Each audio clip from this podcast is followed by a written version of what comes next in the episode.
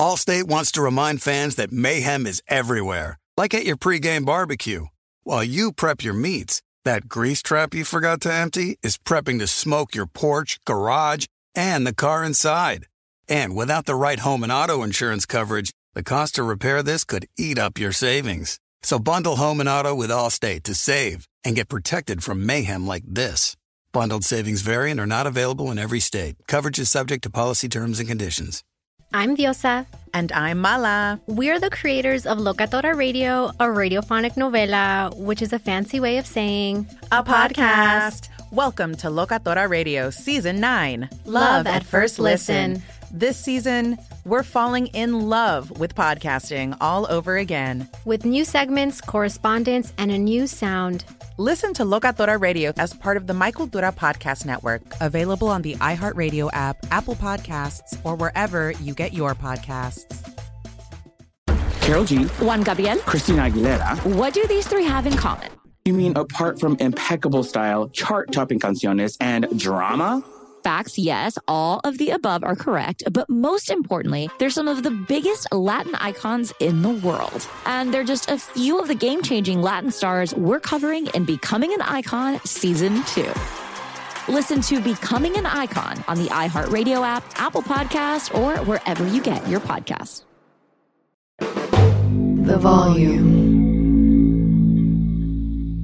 Lakers Tonight is presented by FanDuel Sportsbook. There's no better place to make every moment more than with FanDuel. You get great odds in markets for the NBA, NHL, college, and so much more. It's America's number one sportsbook. It's super easy to use. Plus, you can combine multiple bets from the same game into a same game parlay. If you are new, just download the FanDuel Sportsbook app to get started now. Sign up with promo code JASONT so they know I sent you. 21 plus and present in Arizona, Colorado, Connecticut, Indiana, Louisiana, permitted parishes only, Michigan, New Jersey, New York, Tennessee, Virginia, or West Virginia. First online real money wager only. Refund issued as non withdrawable site credit that expires in 14 days. Restrictions apply. See terms at sportsbook.fanduel.com. Gambling problem? Call 1 800 NEXT STEP or text NEXT STEP to 53342 in Arizona. 1 888 789 7777 or visit ccpg.org slash chat in Connecticut. 1-800-GAMBLER or visit fanduel.com slash RG in Colorado, Indiana, New Jersey, and Virginia. 1-877-770-STOP in Louisiana. 1-800-270-7117 for confidential help in Michigan. 1-877-8 Hope NY or text Hope NY to 467 369 in New York. In Tennessee Redline, dial 1 800 889 9789 in Tennessee. Visit www.1800gambler.net in West Virginia.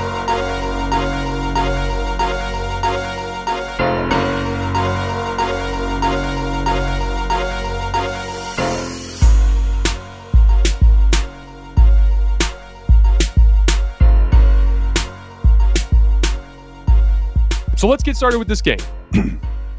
I said to you guys throughout this series, and much to the chagrin of Miami fans, I said that Boston is by far the better team on both ends of the floor.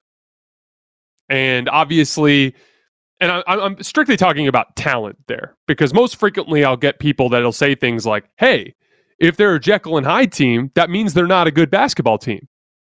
That's a fair point. Hey, if they're 2 2 with the Miami Heat, Maybe they're not that much better than Miami. That's also a fair point. I don't disagree with those details, but in a vacuum, strictly looking at talent, Boston is significantly more talented than Miami on both ends of the floor. To give you an idea, coming into tonight, Boston was 12 points better than Miami in half court settings per 100 possessions. Miami was giving you about 90 points per every 100 half court possessions, was actually pretty good, about eight points better than Milwaukee fared against this Boston defense. But Boston, for all their limitations against a very good Miami defense, they were averaging about 102 points per half court possession. But that static half court environment is just one part of the game of basketball. Now, that's where your overall talent will be most on display because when teams are squared up and there's no advantage either way, that's where talent has to take over. You'll see freakishly athletic teams succeed in transition. You'll see really skilled players like Luka thrive in slow pace environments. You'll see really big teams thrive in offensive rebounding and defending the paint and things like that. But those are all ancillary factors. Those are all, like I said, swing factors that occur outside of that static half court environment. And the story of this entire playoff run for Boston has been losing games outside of the static half court environment. They were a much better half court offensive team than both of Milwaukee and Miami. And for all of the limitations that Brooklyn had, and they were a very good offensive team, that was where Boston had to win in some of the swing factors of the game. But as you saw again in the first half tonight, Miami goes into halftime. I believe they were up by four. I can't remember exactly, but they had a little bit of a lead. And it was textbook. They were getting destroyed on the offensive glass. I believe Miami had a 12 to 2 second chance points advantage in the first half. Boston only had 10 uh, a 10 to 7 turnover disadvantage, but uh, Miami was running out and getting layups on every single one of them. Boston's transition defense has been awful in this entire playoff run. They're giving up 140 points per 100 transition opportunities, which is last among all four teams in this in the conference finals. So Miami knows because they're well coached and they're great in those details and they're great in those swing factors. If they try to avoid the half court environment at all costs, they can win games, and they did. I told you guys coming into this series that I thought Boston was good enough to sweep Miami, but that I expected Miami to push it to six because I figured they'd take a couple games off of Boston because of all of that sloppiness that I talked about. And you've seen that resoundingly displayed in that series. I've been wrong about a lot of things in this playoff run, just like everybody is. Predicting predicting sports is a huge pain in the ass. But this particular Boston team, I've had a really good feel for, for the most part. Miami's offense is not bad. I had I was pessimistic about them compared to some of the contenders like when people would ask me, is Miami a contender? I'd routinely say no because I didn't think they had the top end offensive talent to be able to hang with some of the best teams in the league. But overall, they're a good offensive team. They were 12th in offense this season, which is not bad. It's above average, right? They have two All Stars on the team, All Star caliber players in the form of Bam Adebayo and Jimmy Butler. Tyler Herro, obviously, he missed part of this series uh, with injury, but even when he was on the floor, Miami struggled to score overall, this is a decent Miami offense, and Boston has utterly and completely shut them down over the course of this series. I thought early on they struggled with some coverage stuff. I thought they were dropping way too much. They still dropped way more than I thought they would in this series. But early on, Miami made them pay for that. But over the course of the last 12 quarters, so three games, 12 quarters, Boston has held Miami to 25 points or less in 10 of the 12 quarters. The two outliers were that first quarter in game three when Boston mailed it in and it cost them the game. And the series be over by now if it wasn't for that. And then the fourth quarter of game four when Boston was up by a million points and all the bench players were in the game. So basically, at any point in time where Boston was engaged defensively, Miami could not score the basketball. Jimmy Butler was a complete shit show again tonight after being a shit show in the last game. And I understand so many people are going to be like, he's hurt. And I get that. And I'm, I'm not undercutting the injuries to Jimmy Butler, to Tyler Herro, and to Kyle Lowry. They are real. They're a thing that was absolutely had a factor in this series. It's very possible that some of these games are closer if those guys are healthy. But also, the better you are, the more Boston respects you as an opponent, and they don't do what they did in game three. Everything is dependent on each other in that regard. But Giannis and KD, their efficiency tanked against this Boston defense. Both of them utterly fell apart in terms of their ability to put the ball in the basket efficiently compared to their regular season performance against this Boston defense. So, guess what? Did you think Jimmy Butler was above that? Did you think Jimmy Butler was going to succeed where KD and Giannis failed? It wasn't going to happen. And so, yeah, did, I thought the drop coverage early in the series, Jimmy was able to get downhill way too easily, way too often. And he got a bunch of easy shots. And then in game two, it was all transition stuff. I mean, it was like pick six, pick six, pick six, right? But overall, I expected Jimmy Butler to have a nightmare series against Boston's defense, and he has. And even if his knee was perfectly healthy, I still believe to some extent he would have had that type of nightmare series. Bam Adebayo, same thing. Like, again, this is an all star level talent, and he's got a whole bunch of issues with aggression that need to be addressed by this Miami team uh, uh in the offseason. Like, if Miami loses the series, which I expect him to, I understand the culture. I understand the power of that culture. I understand the power of coaching. I think Erik Spoelstra might be the best coach in all of basketball. And his performance in this series was excellent, capitalizing on those swing factors versus Boston. But there's a limitation to that. There's a ceiling. And the ceiling is lower than what talent can bring. Because this is a Boston team that's not sharp in all of those areas. I thought Ime Udoka got soundly outcoached in this series. I thoroughly disagreed with his defensive strategy, and it still worked because of the overall talent gap and just how ridiculously talented this Boston defense is. But this is if you're Miami at a certain point, as as powerful as your culture is, you have to identify somebody out there that you can bring into this system that can be a supreme offensive engine for you. Because I think as a t- as a, Jimmy Butler can lead you to the to near the mountaintop in down years, like the 2020 bubble guys. Like what happened that year? If you guys remember, KD was out, Kyrie was out, Steph Curry was out. There were a lot of swing factors that allowed a weaker Miami team to rise to the top of that pile. And at a certain point, Miami's going to have to confront that. I wanted to talk a little bit about the third quarter run from Boston because I thought it was inevitable and they outscored Miami 32 to 16 in that in that quarter and that was where they cleaned up those details. When you have that big of an advantage in the half court, all you have to do is clean up those details and you're just about guaranteed to go on a run. And you know what's funny is Tatum had a pretty bad game in terms of his ability to make shots. But this is the advantage of the way Boston's offense is put together. Because if you look at if you look at Boston's offensive construct, it's a drive and kick offense, right?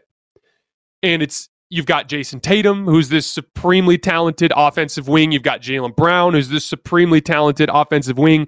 You've got Marcus Smart, who's a great drive and kick guard. You've got Derrick White, who is every bit as capable of being that type of dribble drive guard that Marcus Smart is. You've got Al Horford and Grant Williams, who are great spot up players.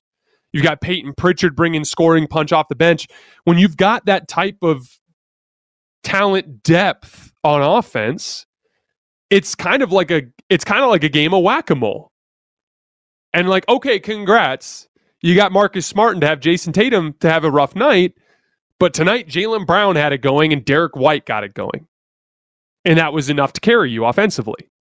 You could go into game six and Derrick White could have a rough night, and Jaylen Brown could have a rough night, but chances are Tatum will play a lot better. And chances are Marcus Smart will play a lot better. You might have a crazy four, five, three night from Peyton Pritchard, right? When you have this type of depth of offensive talent, just by virtue of odds, there's a good chance for a couple of those guys to get hot. I remember I was talking with uh, Colin Cowherd on Sunday about how to compete with luck. Because to win in the NBA playoffs, you need luck. You need some things to go your way. Whether that's injury luck or whether that's shooting luck, guys getting hot. But I said to Colin, the way you combat that is by getting multiple cracks at the table. The more opportunities you have, if I told you you got seven pulls at the slot machine or the roulette table instead of two, chances are you're going to win three or four of them, right? And that's kind of the way I look at it. If when you've got six guys that are capable of going for 20 plus points, chances are two or three of them are going to get hot on any given night. And that's the advantage of Boston's overall offensive depth and the way that that can carry them for stretches in the NBA playoffs. Let's look forward for Boston here. And to be clear, it's not over. This is a team that is routinely, every single opportunity they've had to close a deal, to take a lead in a series, they have shown their ugly side. The op- basically game 5 of this series and game 7 of last series against Milwaukee are the only two times I can think of in these last two rounds where Boston put multiple good performances together. They fell down 1 0 to Milwaukee with a sloppy effort, and then they kicked their ass in game two. Then they came out in game three and they were sloppy again and dug themselves in a big hole. Then they came out in game four and smacked them again. Then they came out in game five on their home floor and laid an egg. Then they went on the road in game six and controlled them again. And then they come back in game seven and finally they have a second good performance in a row and it's enough to win the series. You look at this series. Miami, they come out and play really well in the first half and take a lead, and then they get smacked in the second half in a third quarter run where they look unrecognizable. Then they go in game two on the road and beat the shit out of them. And then go home in game three and lay the mother of all eggs at home in front of your home crowd before you blow them out again in game four. And then finally tonight, they put a second good performance together. That is routine evidence that tells us we should not trust these guys. Which, again, regardless of what happens in this series, and uh, my guess is they're going to be able to close out Miami in game six because Miami's not as good as Milwaukee was. and I don't think they, I simply don't think they have the talent to get this job done. Even that horrific performance from Boston in game three, they still were a couple of shots away from stealing that game. I think Miami's going to close it out and get, or Boston's going to close it out in game six. So looking forward, I think Golden State's going to close out Dallas. This inconsistent effort, this inconsistent attention to detail, that might get you beat against Golden State. Like we talked about earlier, Boston's given up 140 points per 100 pos- uh, possessions in transition, which is last among the four teams in the conference finals. That's a swing factor. Boston is giving up more offensive rebounds than Miami and Golden State. They're turning the ball over more than Dallas and Miami. That's Golden State's one weakness. They are weak in the details compared to the competition that's remaining in this field. Golden State is go- and I'm super interested to see this matchup because Golden State only managed about 108 points per 100 possessions against Memphis. And I couldn't figure out how to filter that for Ja Morant just because of some limitations of the uh, the uh, second spectrum stats on NBA.com. I'd love to see it specifically without Ja Morant because I bet you it's significantly lower because Golden State lit the Grizzlies on fire when Ja Morant was on the floor. But they didn't score efficiently against Memphis relative to the other two teams. So I'm super curious to see what this matchup looks like. I'm going to dive way further into it in the film once we get out of these series. And again, you're going to want to follow me on Twitter at underscore Jason LT to see that breakdown when the time comes. But against Golden State, you're going to be put in some predicaments that Miami didn't put you in. If you bring a weak defensive effort at any stretch during Golden State, you're going to get beat. Dallas is a good defensive team, and they gave up what 68 points in the second half of that game, th- uh, game two that they blew. When Golden State's going to space you out and put you in real five out predicaments, there's going to be some predicaments that Boston's going to put them in. Right? I mean, like they might have to play Kevon Looney the whole series just to match up physically with the Al Horford, Robert Williams front court. So there's going to be predicaments going both ways. And again, I don't want to dive too much further into the details because I'd rather do a whole video about this once we get out of these series. But all I'm saying is these series are defined and decided by the tiniest of margins. And you can't afford to be sloppy. And if you are, this Golden State team is going to beat you. And as of right now, even though I think Boston is just a hair better overall in talent, I think Golden State's a better offensive team, but I think Boston's a significantly better defensive team. And so, from that standpoint, you know, I'm uh, Boston has the tools to get the job done in the next round. But this is a Golden State team that's been there before. We talked a lot about scar tissue in the last show. And I had Boston fans in my mentions and in comments saying things like, oh, we've been in the conference finals all these times. These guys have been there. They've lost. They have scar tissue too. No, they don't. If they did, you'd see it on the floor. You'd see it in their effort. You'd see it in the attention to detail, and it's not there. So maybe they do have scar tissue, but it's not enough. I know for a fact that Golden State is going to come out tomorrow with an incredible effort to try to close that series. Can Dallas still win? Yeah, they're really good and they're con- persistently generating quality threes. So if they go in there and they shoot really well, Dallas might still upset them. But there's no concern from anybody watching that game whether or not Golden State's going to come out focused. I have no idea whether or not Boston's going to come out focused. In fact, I haven't looked at it yet, but there might be an interesting little first quarter spread bet for Miami in that in that game six because it's a coin flip whether or not they're going to come out and care enough to do the job. And that's a huge monumental difference between this Boston team and this Golden State team. And it's why I'd pick Golden State as of right now. All right, uh, we're going to uh, switch gears here a little bit and we're going to talk some Lakers.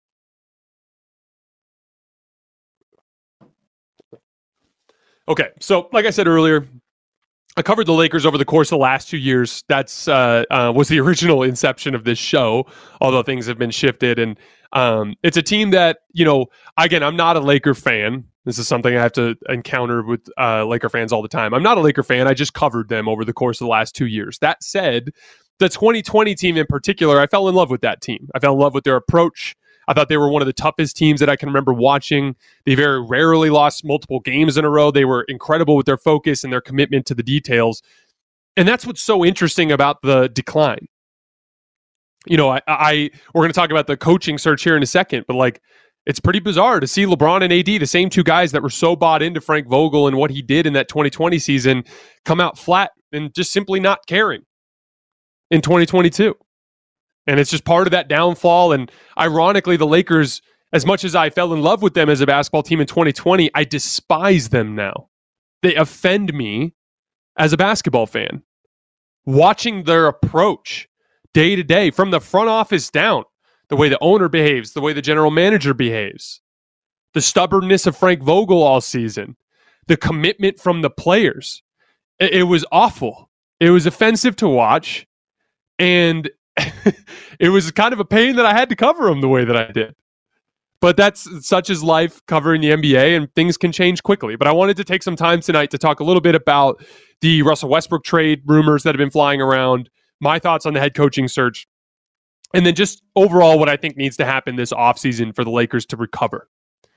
So, with this rush trade, and you're seeing a lot of intel coming out from a bunch of different sources about whether or not they're going to trade Russell Westbrook. And there's two specific rumors that are that are kind of leading this charge. The first is the Lakers brass is asking coaches when they're interviewing them, what would you do with Russell Westbrook?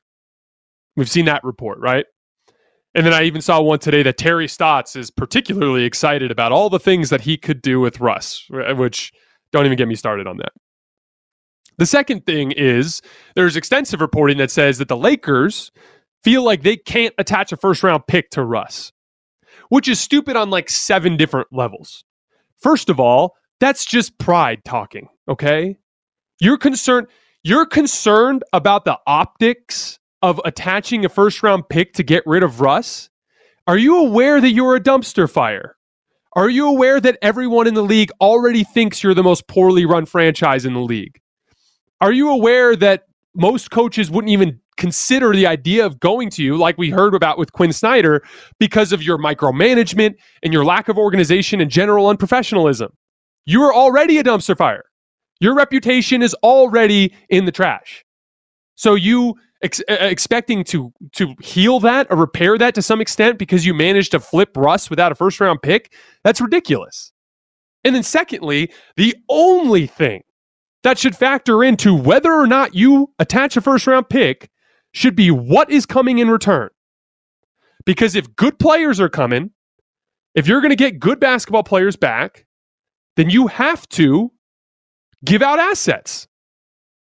And so if you're under the impression that you can get good basketball players in return for Russ, who cares about the optics of attaching a first round draft pick? It's just such a twisted approach to the whole thing. And it's just the, the latest indicator of how much of a disaster this ownership and front office is. But let's let's talk about this Russ trade from the standpoint of how important it is to get him off the roster. The thing with Russ this year was toxic. It was toxic with the fans. It was toxic with the coach.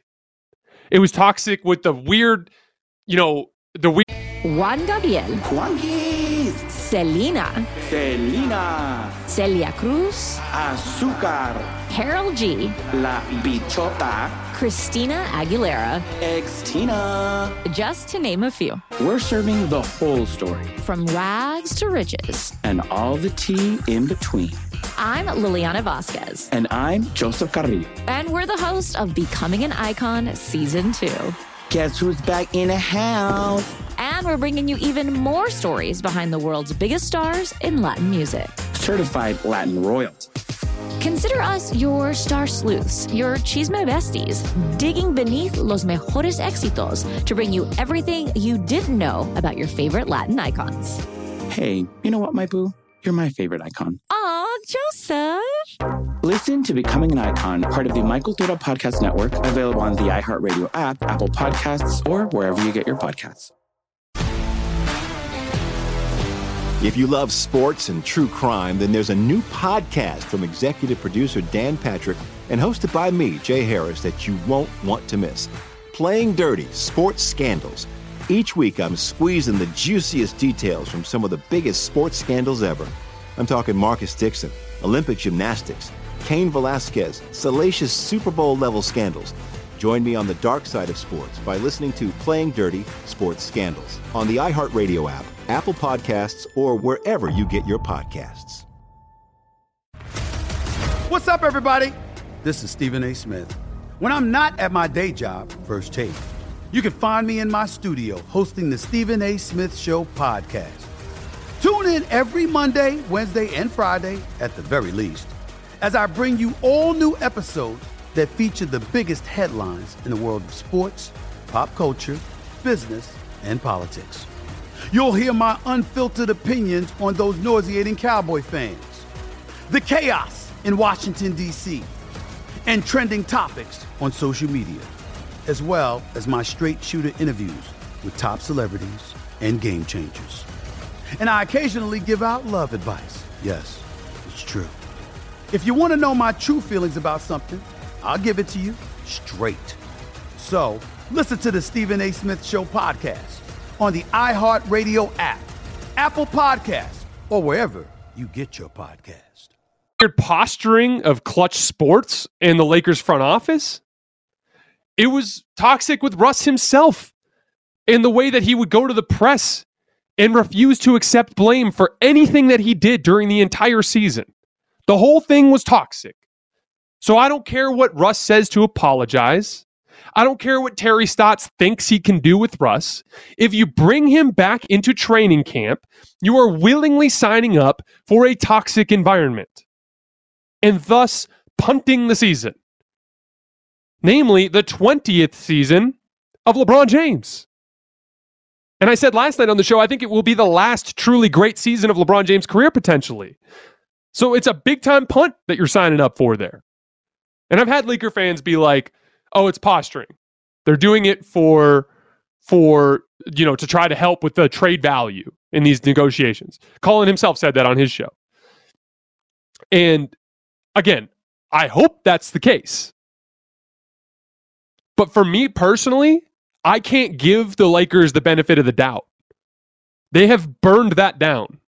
For me, when I see the Lakers do something and I have to decide whether or not it's them operating on some higher plane mentally or them not knowing what they're doing, I'm going to err on the side of not knowing what they're doing because routinely they've demonstrated that to us.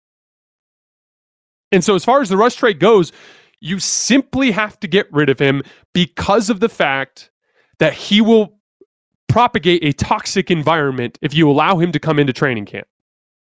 And then, secondly, it's what you get in return. Now, there's a fear. Oh, you're going to bring back these bad contracts. Oh man, I'm not sure if I want to pay Gordon Hayward two years at 60 million or two years at 30 million a year. Or oh, I'm not sure I, I want to take on that that uh you know that that Buddy Hield contract or whatever whatever it is that you're concerned about. Here's the deal, guys. Russ is a bad contract. So you're gonna get Russ, you're gonna get bad contracts in return. That's the deal. That's what you're signing up for. But here's the difference. I thought Russ was a net negative player this year. I thought he had an overall negative basketball effect, even if we ditch all the toxicity. The only people who feel otherwise about that are Russ stands and people who routinely overlooked most of the things that he did this year out of their own fanhood. Which again, I grew up a LeBron stan, so I'm not I'm not hating on people who behave that way. I'm just calling it what it is. It clouded their judgment. Russ was a negative basketball player with this team because of his inability to be effective off the ball, because of his inconsistent defensive effort and focus, because of his shot selection, because of his attitude, because of, especially in key moments at the end of games, his inability to finish around the rim and the way that hurt the Lakers in transition defense, the, his propensity to make catastrophic mistakes at the end of basketball games. It was bad. It was all that. And so the way I look at it you have to look at the Andrew Wiggins example. Now, Andrew Wiggins is the supreme example. You have almost no chance of hitting that much of a home run. But if you can get a smaller version of the Andrew Wiggins example, that's what you're looking for here. Andrew Wiggins was considered a disaster in Minnesota on a max contract. I think he had to promise he was going to work hard when he signed the when he signed the deal, if I remember correctly. Don't quote me on that because I could be wrong. But what happened with Andrew Wiggins? He got traded to the Warriors, which was the latest example of brilliant asset management. And it's the thing that the Nets have to be thinking with Kyrie, and it's the thing that Philly has to be thinking with James Harden. Never allow yourself to lose a player for nothing because the them flipping KD for D'Angelo Russell and then flipping D'Angelo Russell for Andrew Wiggins and retaining and, re- and c- taking back picks in the process. Not only was that genius asset management, now Andrew Wiggins is this pivotal piece of the team that I think is going to win the NBA championship. Like he's been just flat out better than Klay Thompson on this team. That's how good he's been. And so Andrew Wiggins lacked the audacity and the upstairs aggression to be a lead swingman, a superstar wing. But in a tertiary role, or even further down than that, when he's able to fall into the background and focus on the little things, he's great at it. Because that's what happens when you take supremely talented individuals, talent, individuals that are so talented that they dictated large contracts, and you put them in a position where they can focus on specific things that they're good at. And so that needs to be the thought pro- process with this Russell Westbrook thing. There are overpaid role players all around the league. The classic example of this was Otto Porter Jr. Remember when he was so good when he was with Washington? And everyone's like, oh, do we pay him? Do we not? And Washington didn't want to pay him. And so he ended up signing that big deal and going to Chicago, right? Or actually, think they they might have signed him and then traded him to Chicago. I can't remember exactly. But my point is Otto Porter Jr. dictating that massive contract as a role player. Since then, he's been an overpaid role player, right? Until he signed the minimum. But in a, when he's been healthy with Golden State, he's been a monster. He's been huge for their spacing. He's given them one dribble pull up game, like the ability to uh, attack closeouts and get pull up jump shots. He's been huge for their rebounding and, and allowing them to play some of their smaller lineups. That's an overpaid role player who slotted in on a great team and was great. That's the type of guy you got to be targeting with the rush trade. You need to bring back two or three guys that are massively overpaid for their position, but at the same time, next to LeBron James and Anthony Davis in smaller roles, they can excel. And that's the way I look at it with this Russ deal. You're flipping one terrible contract that actively hurts you on the court for two or three massive overpaid contracts that can functionally help your basketball team. That's the approach that they need to take. So let's move on to this coaching search really quick. So the three names that have been thrown out are Terry Stotts, fired from Portland, Kenny Atkinson, fired from Brooklyn, famously for not playing DeAndre Jordan like KD and Kyrie wanted him to. And then Darvin Ham, an assistant from the Milwaukee Bucks. So I'm huge on Darvin Ham for two reasons. First of all, this the defensive scheme that Milwaukee ran is extremely similar to what I think the Lakers will need to run next year. So the way that Milwaukee ran their defense, if you guys remember, is they they play like a twin shot blocker scheme. They play Giannis at the four, Brook Lopez at the five. And with Giannis's mobility, they usually have him guard the pick and roll screener from the other team so that he navigates the pick and roll coverages because he's more mobile. And then they'll tuck Brook Lopez usually on the four man, whoever it is that's their worst shooter, and have him wait around at the basket, right? And functionally with that, because Giannis is up at the screen and they're funneling guys to Brook Lopez, they gave up a crazy amount of threes, but they absolutely shut down the paint, right?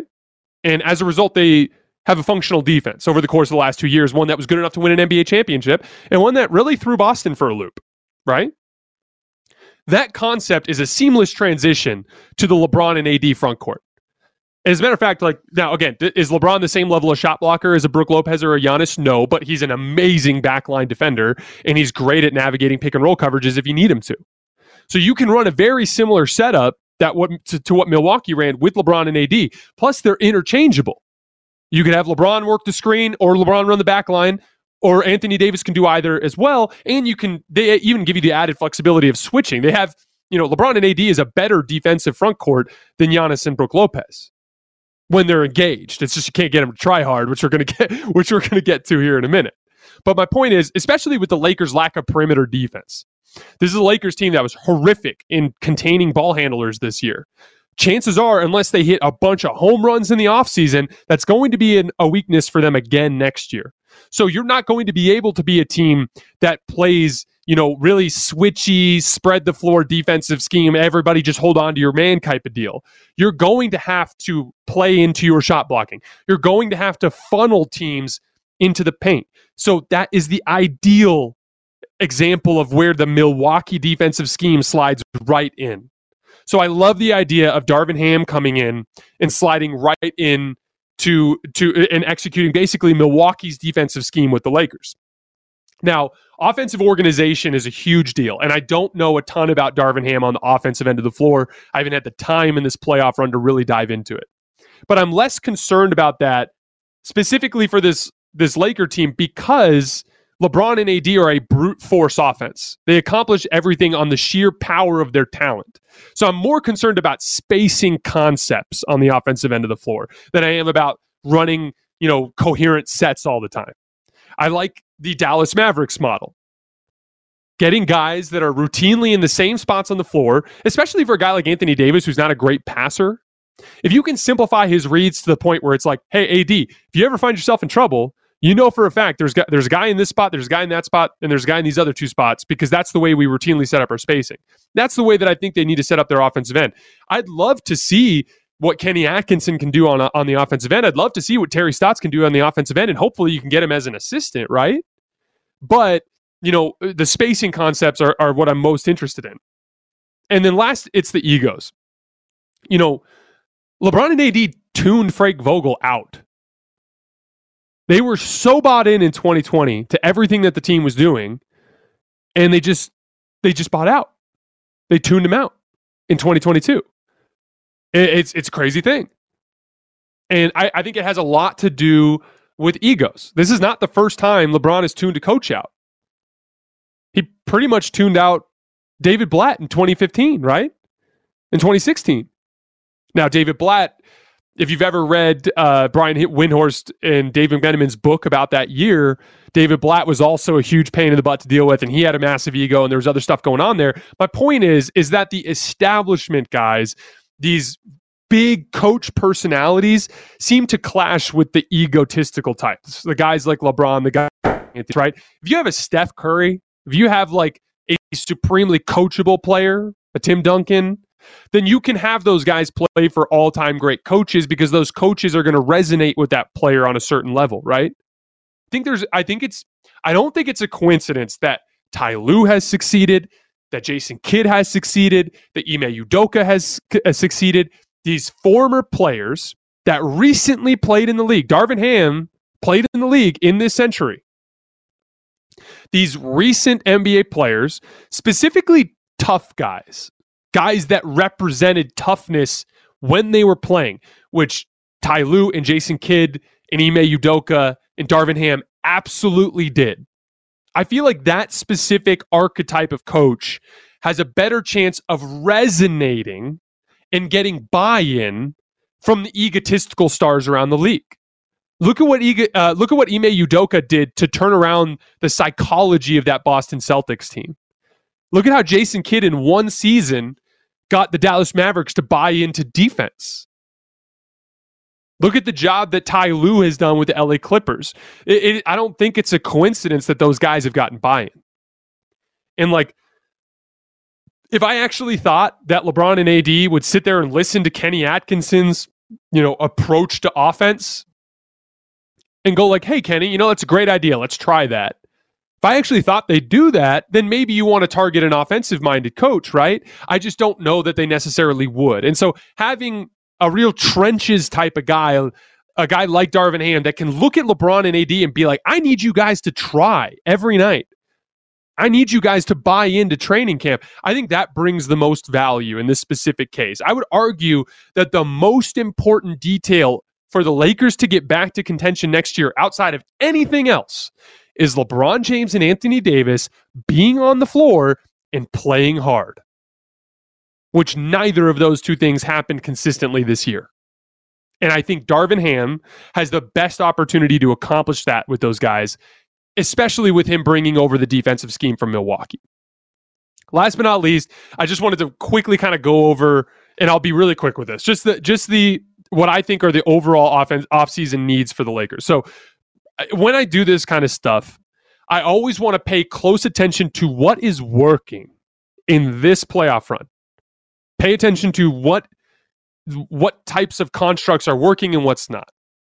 So, first of all, I think oh, we, I just talked about this, so I won't get into it again. But spacing concepts, which the Lakers were awful at this year, copy what Dallas did in the form of just making sure that guys are always in the consistent spots on the floor that allow your stars the best amount of space to operate.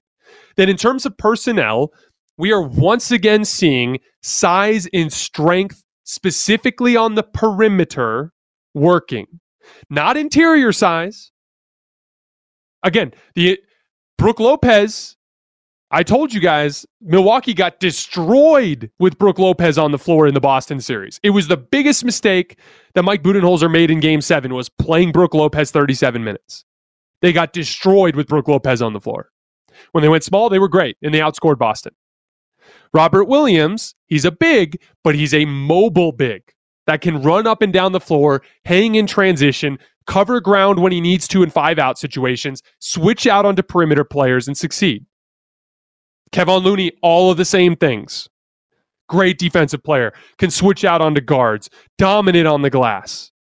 Those kinds of things. If you are not, the Lakers need to avoid the traditional center archetype at all costs this summer and target guys like Maxi Kleber, like Kevon Looney, like Rob Williams. You can, you're not going to be able to get guys that caliber but if you can find guys that are 80% of that for the veteran minimum, a guy like Damian Jones, who played for the Lakers a little bit this year, a younger player who's more mobile, that plays hard every night, those are the kind of guys you should target. But overall, the the what this postseason has proved once again is the number one place where size matters is the perimeter.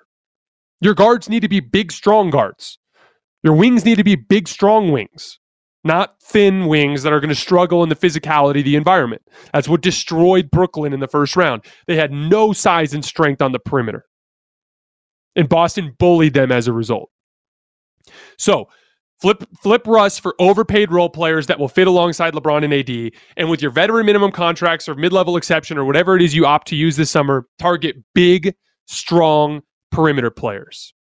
And, I, and if all those things happen, if they get Darvin Ham, and if LeBron James and Anthony Davis are healthy and on the floor and caring, I genuinely believe the Lakers can rejoin contention. Now, last but not least, do not have faith in that. The Lakers have not demonstrated a, an ability to coherently follow a smart basketball plan. So chances are those things will not happen. And that's the unfortunate reality of the circumstance with Jeanie Buss at the helm. But it's a possible outcome, and that's the way that I think it needs to go down for the Lakers to get back. All right, guys, that is all I have for tonight. As always, I sincerely appreciate you guys supporting the show and rocking with me. Uh, if you guys could take the time to like this video, I would sincerely appreciate that. It helps us a lot. Also, subscribe to the YouTube channel so you don't miss any more of our shows.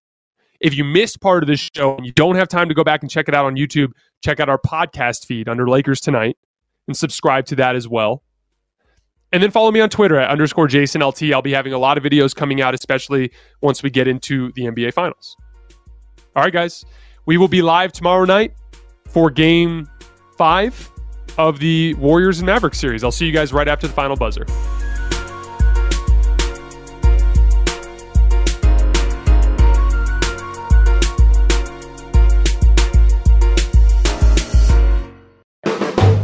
The volume.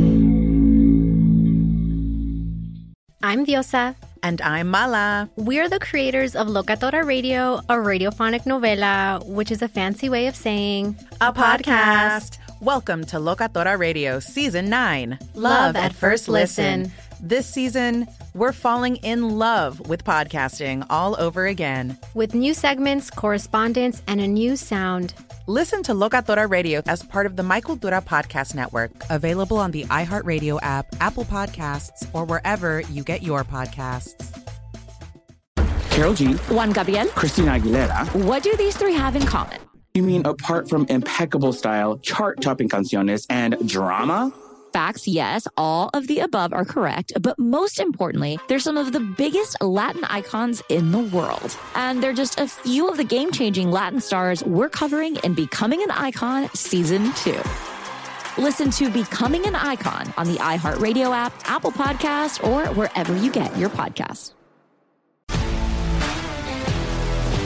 If you love sports and true crime, then there's a new podcast from executive producer Dan Patrick and hosted by me, Jay Harris, that you won't want to miss. Playing Dirty Sports Scandals. Each week, I'm squeezing the juiciest details from some of the biggest sports scandals ever. I'm talking Marcus Dixon, Olympic gymnastics, Cain Velasquez, salacious Super Bowl level scandals. Join me on the dark side of sports by listening to Playing Dirty Sports Scandals on the iHeartRadio app, Apple Podcasts, or wherever you get your podcasts.